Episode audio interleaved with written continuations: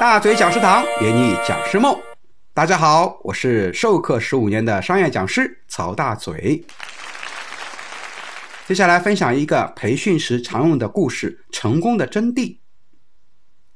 有人问一位智者：“请问我怎样才能成功呢？”智者微微一笑，递给他一颗花生米，用力捏捏它。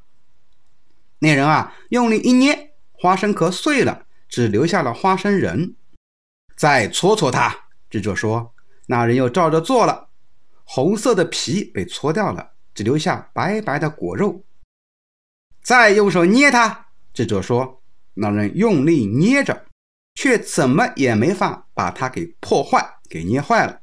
再用手搓搓它，智者说。当然，什么也没搓下来。智者说。虽然屡遭挫折，却有一颗坚强的、百折不挠的心，这就是成功的秘密。那么，这个故事给我们什么启示呢？就是说，在任何状况下，我们都要坚持不懈，是打开成功大门的钥匙。也就是说，一定要坚持。